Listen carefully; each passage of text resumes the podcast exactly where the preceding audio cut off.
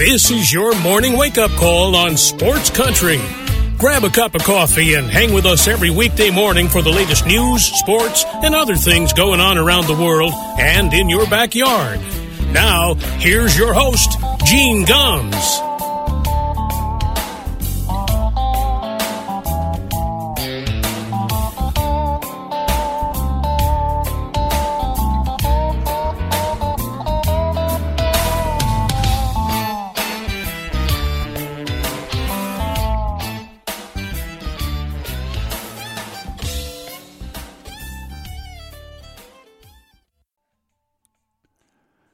Well, good morning, everybody. It is six minutes past nine o'clock here in Hayesville, North Carolina. Welcome to a Wednesday morning wake-up call on Sports Country Radio.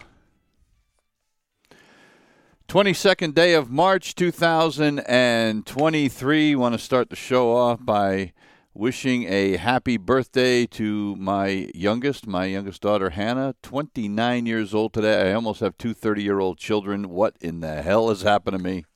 I've gotten so old. Uh, but, uh, Hannah, happy birthday. Uh, I know you're probably at work and not listening, but I wanted to make sure that, uh, that she knew I was thinking of her first thing here on a, uh, on a Wednesday morning on her twenty-ninth birthday. Um, so yesterday, I went on a little bit of a rant about the problem with, uh, uh, or my, my fatigue with gambling commercials and the constant uh, badgering that we're getting, saying, "Oh, gambling is great, everybody's a winner," you know. And uh, this was spurred by the article in the Boston Globe, the column by Dan Shaughnessy. Well, this morning, Um, I'm going through the uh, my news feed to figure out what it is we're going to talk about on the show this morning. And lo and behold, what do I find in the state where I live, in North Carolina? The headline, "Sports Wagering Getting Second Chance in North Carolina House." And as I dug into the story a little more, it looks like not only is it getting a second chance, it looks like it is going to pass. Um, a House committee uh, voted seventeen ten for the measure, Um, which is now going to go to the House of Representatives. If it passes, uh, starting in January of twenty twenty-four, we will have gambling, uh, sports gambling here in the state of North Carolina. We've already got a couple of uh, casinos operated by Native American tribes here in the state. Well, this would add a chance for them to add sports books to it. It would allow residents of the state of North Carolina or people who are visiting North Carolina to make wagers from their phone with FanDuel's, et cetera, et cetera, et cetera. So it's, you know, uh, so I may be fatigued, but the push that these companies are doing to get this stuff legalized continues uh, to have an effect. And it looks, the governor of North Carolina, Democratic Governor Roy Cooper, is behind this. He he thinks it's a great idea. Uh, you know, look, they're going to have to pay taxes on on it. I get that. Um, anybody who has a sports wagering license would be subject to a fourteen percent tax on wagering revenues. Um, the budget that was recently Uh, proposed last week for the state projected a revenues of about sixty million dollars on taxes in sports wagering for the twenty twenty-four twenty-five fiscal year in the state of North Carolina. They would use that money um, for uh, local and regional athletics uh, initiatives, including um, three hundred thousand dollars each to several athletic programs at smaller University of North Carolina school systems. So not, not U N C Chapel Hill, but some of the smaller ones, like maybe a U N C Asheville. You know, some of the smaller University of North Carolina campuses would get some money um, from that. You know, it all sounds great until we start hearing stories, you know, about people, you know, losing all their money. And I live in western North Carolina, and part of western parts of western North Carolina, especially the Asheville area, there is a lot of wealth. Where I am, in Clay County in North Carolina, it is a very rural area, And there are a lot of people here that don't have a lot of money. And, you know, that might see this as a way to, hey, uh, you know, I can, I, I know a lot about sports. I can supplement my income, which is a sucker's bet. So I don't want to go on and on. We went on about it yesterday for a long time, but it looks like uh, it's coming to the state where I live. They have it in Connecticut. I I escaped Connecticut. I've come down to North Carolina, and it looks like it is going to follow me here. Uh, some sad news from the sports world. Um, Willis Reed passed away yesterday. Willis Reed, uh, longtime center for the New York Knicks. Uh, he was one of um, – I was a Boston Celtics fan from the time I was a kid, but I always kind of liked the Knicks too because I like, you know, some of the players and some of the personalities they had on the Knicks. Uh, and the Knicks were on T V a lot where I lived in Connecticut. And some of my earliest memories of basketball involved Willis Reed, and one of them was in the playoffs. Uh, and this is what he's for, he'll be forever known for this. Game seven of the nineteen seventy N B A Finals, they didn't think he was going to play. Uh, he got hurt in Game five against the Los Angeles Lakers.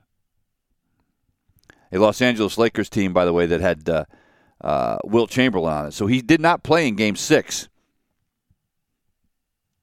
And Wilt Chamberlain in Game six had forty-five points and twenty-seven rebounds in the game without Willis playing. And they crushed the Knicks and forced a Game seven, which was back at Madison Square Garden. They did not expect him to play. And as the teams are warming up before the game, Willis Reed comes out of the tunnel. Everybody in the place goes bananas and uh, goes into the layup line, does his thing, warms up, hits two quick jump shots at the start of the game. People are going nuts. He's running up and down the court, and you could tell he's limping like hell. Matter of fact, he didn't score again the rest of the game, but just the fact that he was out there made a big difference for that team. He didn't need to score. They needed him to play defense.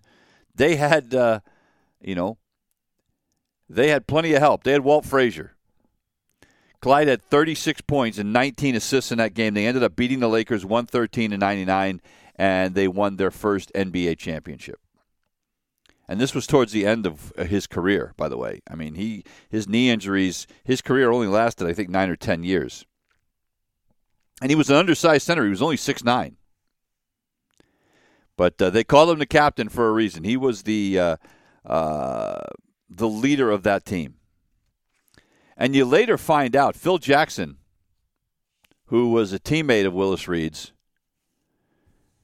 um, and later, of course, the Lakers coach, um, as well as, of course, uh, coaching the Chicago Bulls with Michael Jordan, st- people wanted to poo-poo how serious his injury was.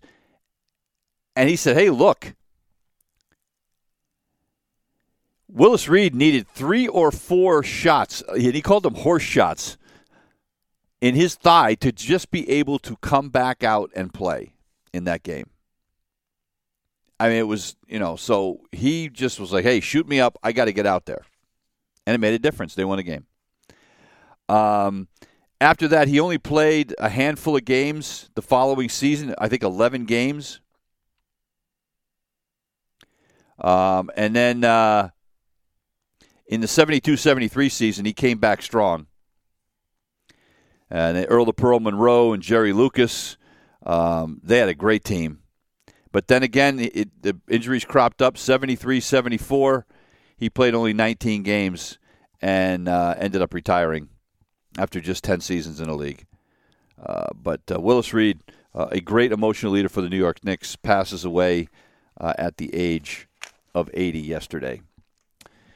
Uh, in our Police Blotter segment of, of the show, um, you probably saw this already. A couple of days ago, uh, Nick Saban, the head coach at uh, football coach at the University of Alabama, announced that uh, freshman defensive back Tony Mitchell has been suspended from the team. And uh, after an incident with the police where he was in a car that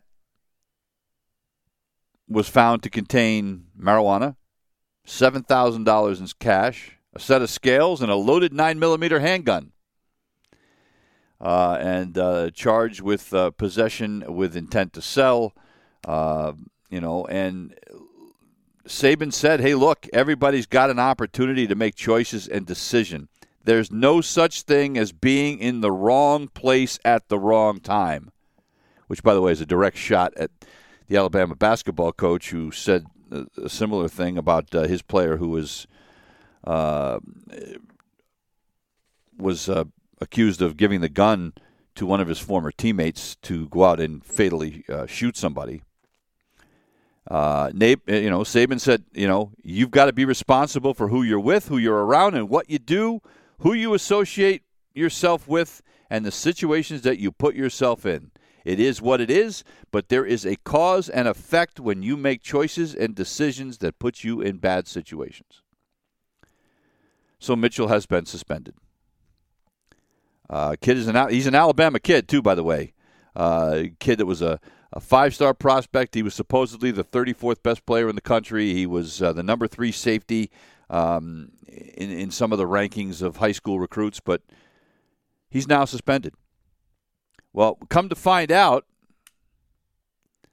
that he was driving and was going one hundred forty-one miles an hour in his Dodge Challenger to try to evade deputies before he was arrested in the Florida Panhandle.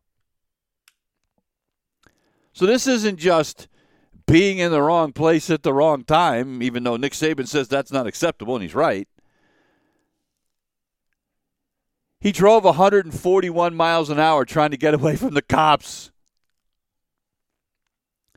Uh, so add that to the drug charges. This kid uh, not only is going to be suspended, he's going to be lucky if he doesn't go to jail. Eventually, the Challenger that he drove, he pulled into a residential area and stopped. And uh, that's when they found the uh, the drugs, the cash, the scales, the handgun, a loaded handgun. I mean, God almighty. So that's where the University of Alabama, but good for Nick Saban. You know, you've got to come down hard on this stuff. You can't, you know, uh, the fact that the, you know, Alabama has allowed their basketball player to continue to play despite what he was involved in, and there was never a suspension involved, even though he was the one that gave the gun to his former teammate. His former teammate said, hey, I need a gun, and he went and gave him his gun so that he could go out and shoot somebody. The fact that he's still playing is is unbelievable. Not only playing, but playing well and uh, helping Alabama to get into the Sweet sixteen in the N C A A tournament. So good for Nick Saban for doing that, although I would, am now going to bet that the basketball coach and the football coach at the University of Alabama will not be exchanging Christmas cards. So, uh, all right, let's get to uh, the sports news from yesterday. The World Baseball Classic last night, United States and Japan. It was almost anticlimactic until it wasn't, right? I mean, you know, we're we're into the seventh inning. It's a three to one game. Japan is in control. The U S just is flailing. With the exception of a solo home run they got from Trea Turner in the second inning. Trea Turner, by the way, who had an incredible tournament for the United States. Um, with the exception of the home run that he hit, the U S bats did nothing. Flailing. Even when they got guys on base or got somebody in a scoring position. I think they were oh for eight or oh for nine with runners in scoring position last night. They just could do nothing. So it's three to one. It's like, meh, ho-hum. But then Kyle Schwarber makes things interesting, doesn't he? Yu Darvish comes on in relief for Team Japan in the eighth inning. And Schwarbs puts on an unbelievable at-bat. I want to say it was eleven or twelve pitches. And he fouled off a whole bunch of pitches. And he was crushing the ball, but he kept pulling everything foul. And then finally, Darvish threw a splitter that didn't split, didn't dip, and Schwarber lost it into the second deck in Miami. Now it's a three to two game. We go to the ninth inning. U S A's got a chance. So then in the top of the ninth inning, Mookie Betts gets on base to start off the inning. Or not, excuse me, it wasn't Mookie Betts. It was uh, Trea Turner gets on to start the inning. Here we go, right? Because now you've got Mookie Betts and Mike Trout coming up next. You're thinking U S A is going to tie this thing or maybe go ahead. What happens? Well, well, the first thing that happened, by the way, is they've got Shohei Ohtani to come in and pitch the ninth inning for Japan. So after walking Trea Turner, he faces Mookie Betts. And Mookie Betts squares one up, hits it hard. The only problem was he hit it right at the second baseman. Easy double play. And now we've got two outs in the ninth inning. We are one out away. And this is where we finally get some real drama. This, this is what you want. Perhaps the two best baseball players in the world. Shohei Ohtani taking on Mike Trout, his Los Angeles Angels teammate, in the World Baseball Classic. U S A down one. Trout needs to uh, to hit one out against his teammate. And they've talked about this for a long time, uh, the two of them as teammates, you know, hoping that, you know, wondering, Trout always wondered what it would be like to face him. And so here we go. Everybody's ready. Well, Ohtani strikes out Trout on a slider on a three two pitch, and the World Baseball Classic is over, and Team Japan has their championship. They joined the Dominican Republic as the only unbeaten champions uh, of the W B C. They ran through this thing seven and oh. They outscored their opponents fifty-six to eighteen. It is their third W B C title. They won the first uh, two in two thousand six and two thousand nine. Nobody else has won it more than once. Ohtani, as you might expect, was named the M V P of the tournament. I mean, look, he hit four thirty-five, right? A homer, four doubles, eight runs batted in. And he walked ten times, by the way. And then on the mound, he went two and oh with a save, a one eighty-six E R A, struck out eleven guys in nine and two-thirds innings. And, you know, look, here's the thing. The U S A pitching staff, they did not have the big guns. U S A pitchers gave up more hits in this tournament than anybody else. They had great, great hitters. I mean, look, when you're throwing out a lineup where a guy like Tim Anderson is hitting eighth, for God's sake, you know, but the top of your lineup is Trea Turner, Mookie Betts, Mike Trout, Paul Goldschmidt, and uh, Pete Alonso. Are you kidding me? I mean, my God. You can't ask for anything more than that. And, you've, you know, You you got uh, J T Realmuto, best catcher in baseball from the Phillies, hitting sixth. You know, and Anderson, one of the best young shortstops in the game. Look, I mean, and and, and he's so good. Not only that, not only is he one of the best shortstops, they had to have him play second base because Trea Turner's on the team. This team was loaded,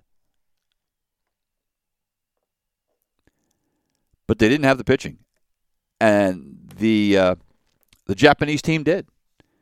And, look, you know, uh, one of those things, after the game, I mean, Mark DeRosa was like, hey, you know, this was great. You know, I mean, the only thing he wanted it was, obviously, it would have been nice if his team had won. But he said, look, at the end of the day, we need to get our pitchers. Or and, and it's not even getting the pitchers. It's getting the major league teams to buy into this and be willing to allow their pitchers in spring training to come pitch for Team U S A. Now, obviously, if some if a guy is is coming off an injury or something, it's different. But, you know, uh, when you've got guys like Max Scherzer and uh, Justin Verlander and Clayton Kershaw, and, you know, that's just the tip of the iceberg. There's so many great American pitchers that teams, they don't want them there, right? They don't want them there. Until the United States gets their their best pitchers in this thing. And this is to take nothing away from guys like Lance Lynn and Merrill Kelly.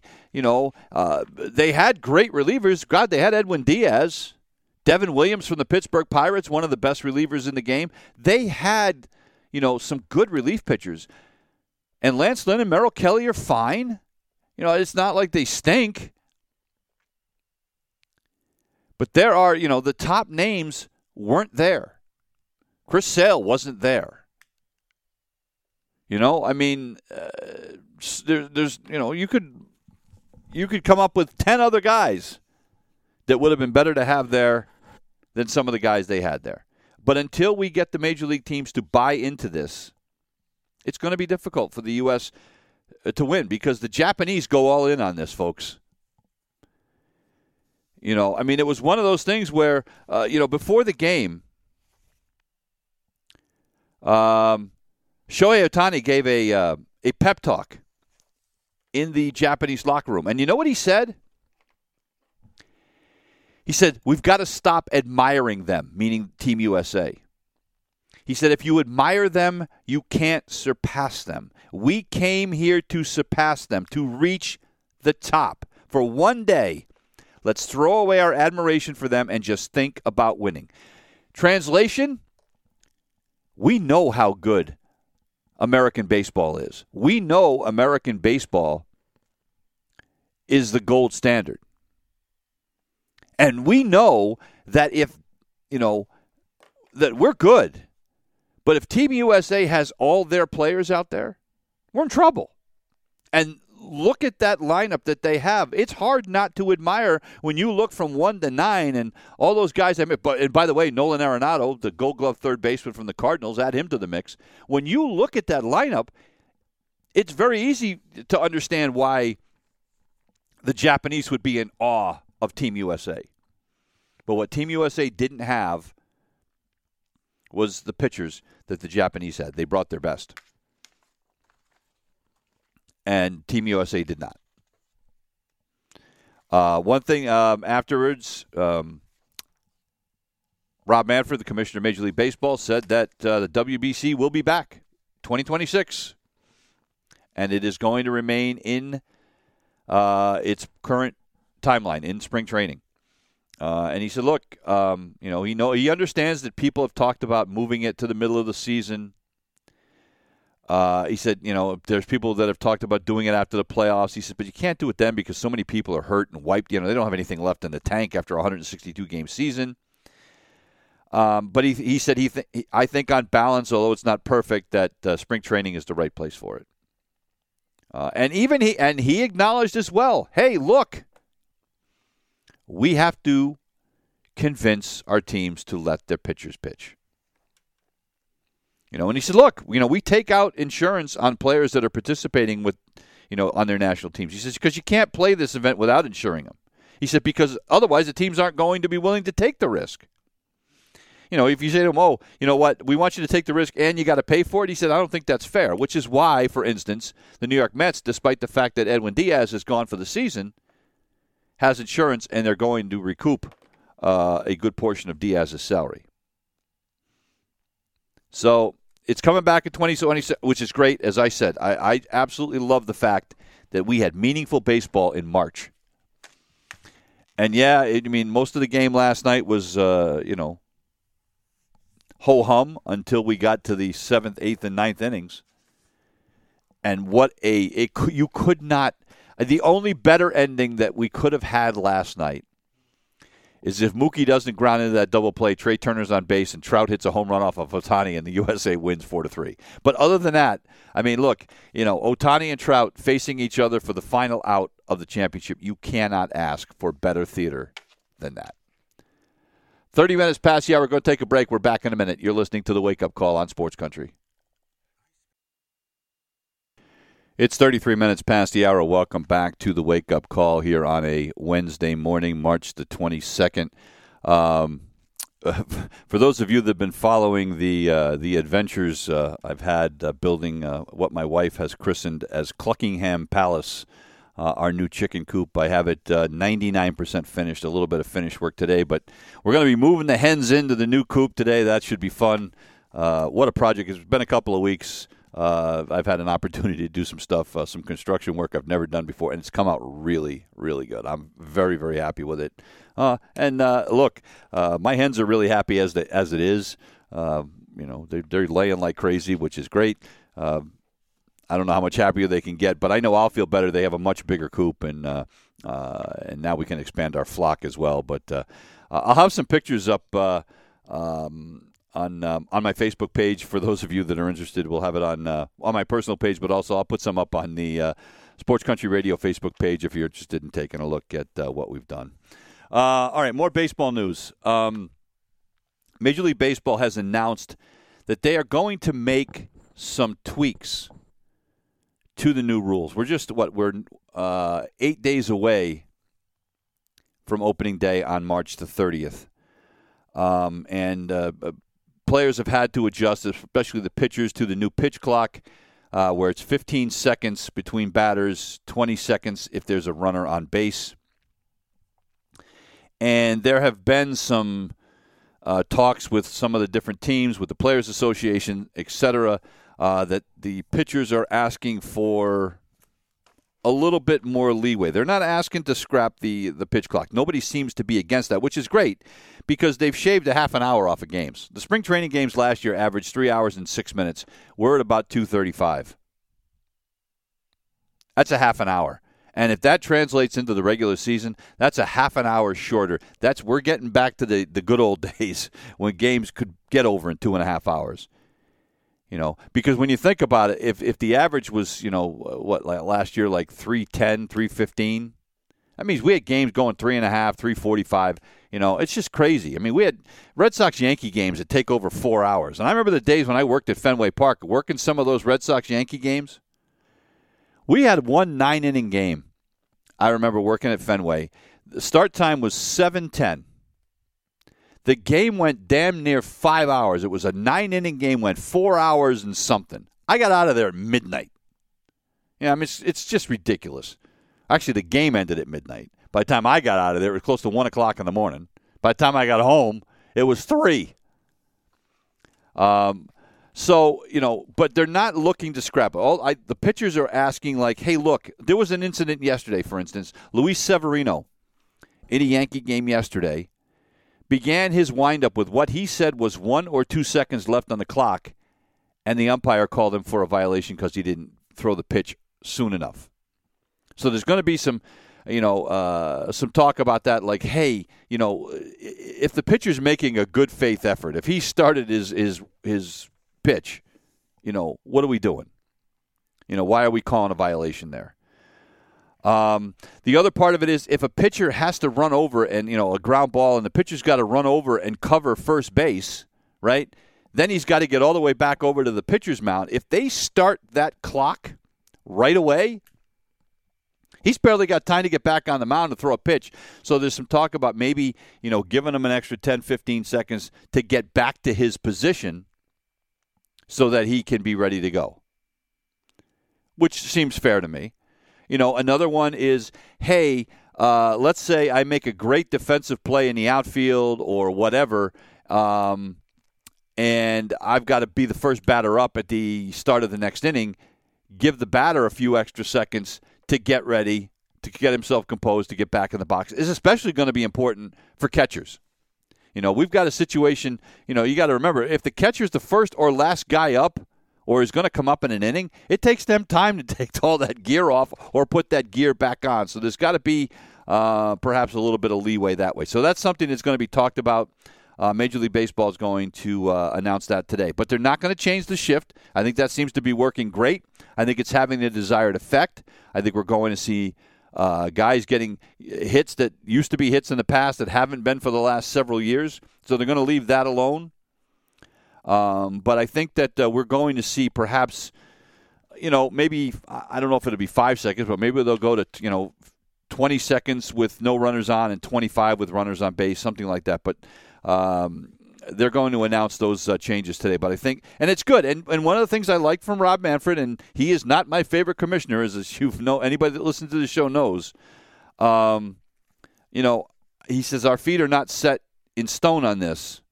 You know, he said we're we're prepared to make adjustments based on input. But he said, on the other hand, we want to give it a chance to see how exactly that plays out before we make any really significant changes. Well, after a few weeks of spring training, I think they've found that, that some of the concerns that the pitchers are having might be legit. Might be legit. So uh, we'll find out more about that today. Uh, as far as uh, spring training yesterday, the Red Sox got beat by the Orioles six to two. Um The concerning thing, I don't even know if it's concerning. If you if you want to find something to be concerned about, Chris Sale started yesterday for the Red Sox and got got whacked around. Uh, he worked five innings yesterday, gave up nine hits, six runs, all of them earned. Um, two of the hits he gave up were home runs. He gave up two homers in the first inning. Adley Rutschman uh, took a high fastball and uh, hit it over the left center field wall. And then Ryan Mountcastle, a couple of batters later, uh, hit one to dead center field on a three one fastball. Uh, so if you want to look at it from that point, you go, uh-oh. But, you know, it, it, it, Alex Cora and Sale don't seem to be concerned. They said that he feels strong. Uh, he felt like he could have gone out and pitched the sixth inning, Cora said, that his changeup was looking good. The one pitch that he doesn't have right now, his slider doesn't seem to be responding, so he needs to work on that. But, you know, Sale said, hey, look, I don't necessarily want to go out there and breeze through spring training, which sounds like a dumb thing to say, right? But uh, he, he said, if we're going to have, if I'm going to have outings like this, I want to have them now. I want to make the adjustments now, not when the season starts. So, you know, it's not necessarily a bad thing to have this happen. He said, and at the same time, my velocity was there. He was throwing in the mid nineties, you know. He said, and it gives me a chance now to work on this slider. He says, you know, he said, uh, uh, if I don't have the slider, they know I'm more likely to be throwing my fastball, and, you know, they can sit on it. So, uh, but he said, for the most part, he said, I feel like everything's sound. I felt it felt clean. It felt efficient. He said the results just weren't there. So, and which is a great thing to say a week before the season starts, because you don't want to have to be saying that in May, right? Um, so that's where they're at uh, as far as that game yesterday. Connor Wong, um, who has been out for uh, most of camp, Uh, with a uh, hamstring strain, might actually be ready to go for the start of the regular season. He's been playing in some minor league games. He's only played uh, in, I think, uh, a few Grapefruit League games. Um, but now the Red Sox are going to have a decision to make. If he indeed is ready for the start of spring training, Reese McGuire is going to be on this team. He's a switch-hitting catcher, uh, showed a lot of promise last year, so we know his spot is secure.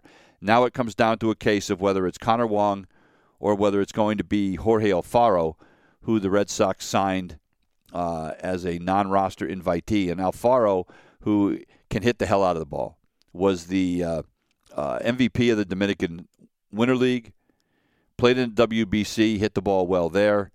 Uh, he has a great bat. A little bit suspect defensively, but the Red Sox are going to have a decision to make. And by the way, remember how we talked about the W B C and, and silly injuries, how things happen, you know, and it can happen anywhere? Tristan Casas uh, was not able to play in the game yesterday. Why? He hurt his finger, his pinky finger, in the weight room, jamming it while catching a medicine ball, right? Uh, he's probably not going to play today either. And so, again, you know, is he out for weeks? No, but it's just another example of how it. You don't have to be playing a game, uh, a spring training game, to get hurt. You can get hurt catching a medicine ball, right? Uh, you know, uh, stuff like that. You know, so it's it, again, we can't overreact about these things. Uh, the Red Sox did announce the M R I results uh, on Joely Rodriguez on that oblique strain. Uh, it looks like he's going to be out as much as two months. I talked about it yesterday. I, I, I've had an oblique strain I've been dealing with for a couple of years because every time I get close to getting it better, I do something stupid to hurt it again. Um, so, uh, you know, and I'm, I'm I'm as far from a pro athlete these days as you're going to find. So he's probably going to miss a couple of months, which will leave Richard Blyer, uh, who pitched for Team Israel, in the World Baseball Classic as the lone left-hander in the Red Sox bullpen, so uh, we'll have to see how that plays out. Kenley Jansen pitched in a minor league game yesterday, looked great, uh, faced four batters, retired all four, struck out two of them. Uh, it's going to be nice, and I, I say this now without having thrown a pitch in the regular season, it is going to be nice for the Red Sox to have a closer again, an established closer. And I know Kenley Jansen is not the closer that he was with the Dodgers four or five years ago, but he's still one of the top five or six in Major League Baseball, and I am really, really happy uh, the Red Sox. If they, you know, look, how many games did the Red Sox last year, you know, get it, get late into a game and the bullpen absolutely implode, right? I mean, just time after time after time. And with all the moves that the Red Sox made, improving that bullpen, I have some. That's another one of the reasons why I have some hope for this team this year, is that bullpen is hopefully going to be able to hold on uh, to some leads. Please, that's the only thing I can hope for. Um, speaking of uh, starters who have struggled in spring training, Justin Verlander uh, got roughed up in his last start, and uh, uh, four and two thirds innings. You know, uh, walked six guys, right? Gives up a couple of runs, strikes out three, walks six. You know, and he said the same thing as Chris Sale, you know, and uh, he said, look, he said, I don't want to breeze through everything. You know, I, this is this is the time to make adjustments. He said, you know, I've got some work to do. It was a tough one, you know, and uh, so if you're the Mets, you know, and that pitching staff, you know, you, and no Edwin Diaz at the back end, you know, they're going to count on Verlander and Max Scherzer to carry a little bit more of that load. And uh, we talked uh, about the Mets all the time with that huge payroll they have. How about this one? So the Mets have a new uh, club that they have opened at Citi Field. It's a uh, it's going to be what they're they're calling it a speakeasy. It's essentially a bar behind the right field fence at Citi Field. It's going to be called the Cadillac Club. Cadillac is the uh, presenting sponsor, uh, and is going to be the, Padla- the Cadillac Club at Payson's, which is uh, in honor of the founding owner of the Mets, uh, Joan Whitney Payson. If you want to go to this, folks, memberships in the first row cost you twenty-four thousand nine hundred ninety-nine dollars, right? Uh, if you want to be in rows three or four, it's nineteen thousand dollars a seat. And if you and you can and if you're a member, you can buy guest passes with the cost and availability depending on the date. And it's going to be limited to twenty-five or thirty members. So, you know, figure an average of twenty grand. You know, for, I mean, look, so so twenty grand times thirty people, you know, what's that, six hundred thousand dollars? It's not going to pay a salary, but uh, the Mets are trying to find ways to capitalize as much as they can. Um, and with a three hundred seventy million dollars payroll, surpassing the previous record of two hundred ninety-seven by the two thousand fifteen Dodgers, their luxury tax payroll, or the luxury tax uh, penalty, is going to be one hundred sixteen million dollars. Think about that.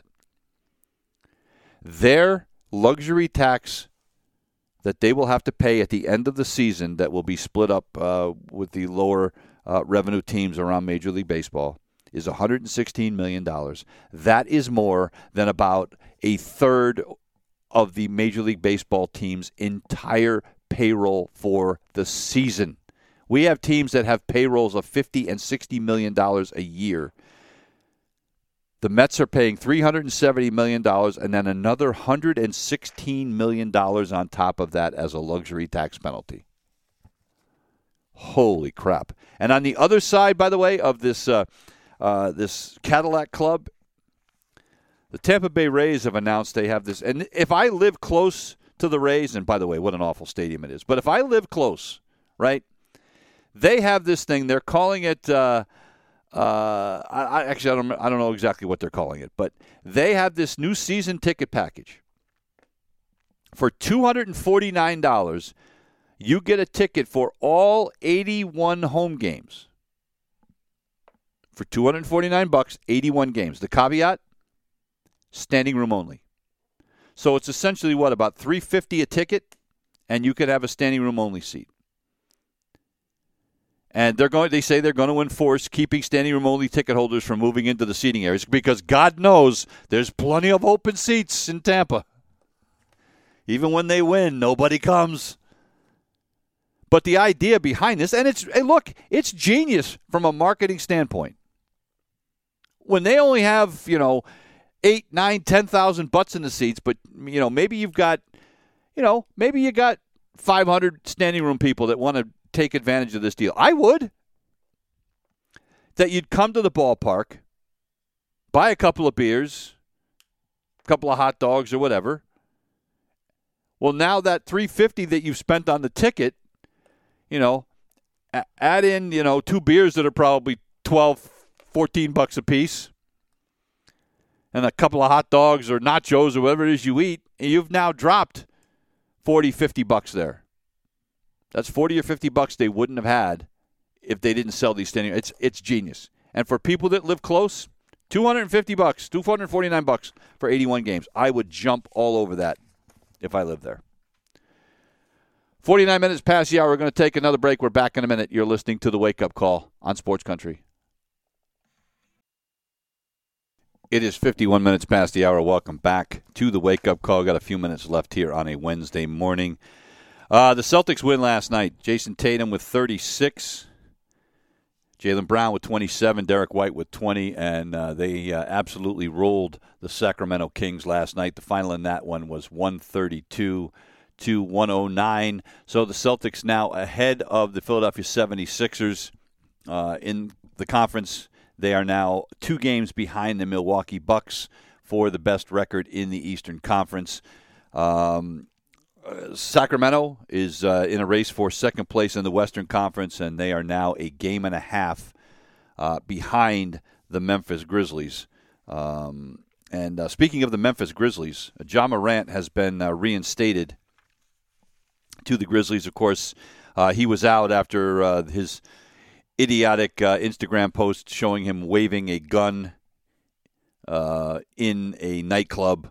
You know, I mean, just while he was in Denver, just a dumb thing. And uh, he met with the media yesterday, apologized again. He said, look, uh, so he said, my job is now, uh, like I said, to be more responsible,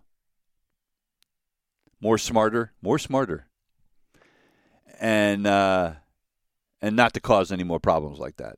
And whether or not he comes back uh, tonight against Houston is uh, remains to be seen.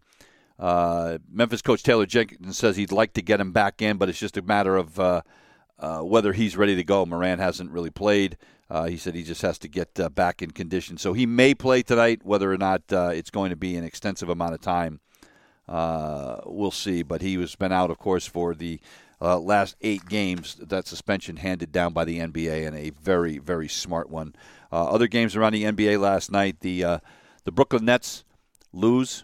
Uh, they are now a half a game ahead of Miami for that uh, last spot in the Eastern Conference to keep them out of the wild card round or the uh, the play-in round. Uh, they lose one fifteen to one oh nine to the Cavaliers. Cleveland now, by the way, in fourth place in the Eastern Conference. And uh, the Magic beat the Wizards last night one twenty-two to one twelve. Two teams that uh, are going absolutely nowhere. Uh, in the N H L last night, the Bruins win again. They beat the Ottawa Senators two to one. Ottawa had the distinction, by the way, of being one of the only teams, I think it was the only team in the N H L that had a winning record against the Bruins this year.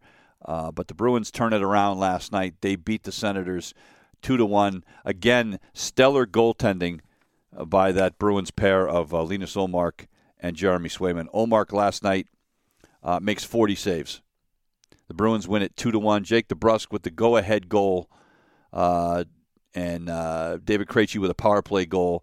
The Bruins have now won four straight. Uh, they increased their point total to one hundred thirteen. fifty-four wins now with twelve games to play.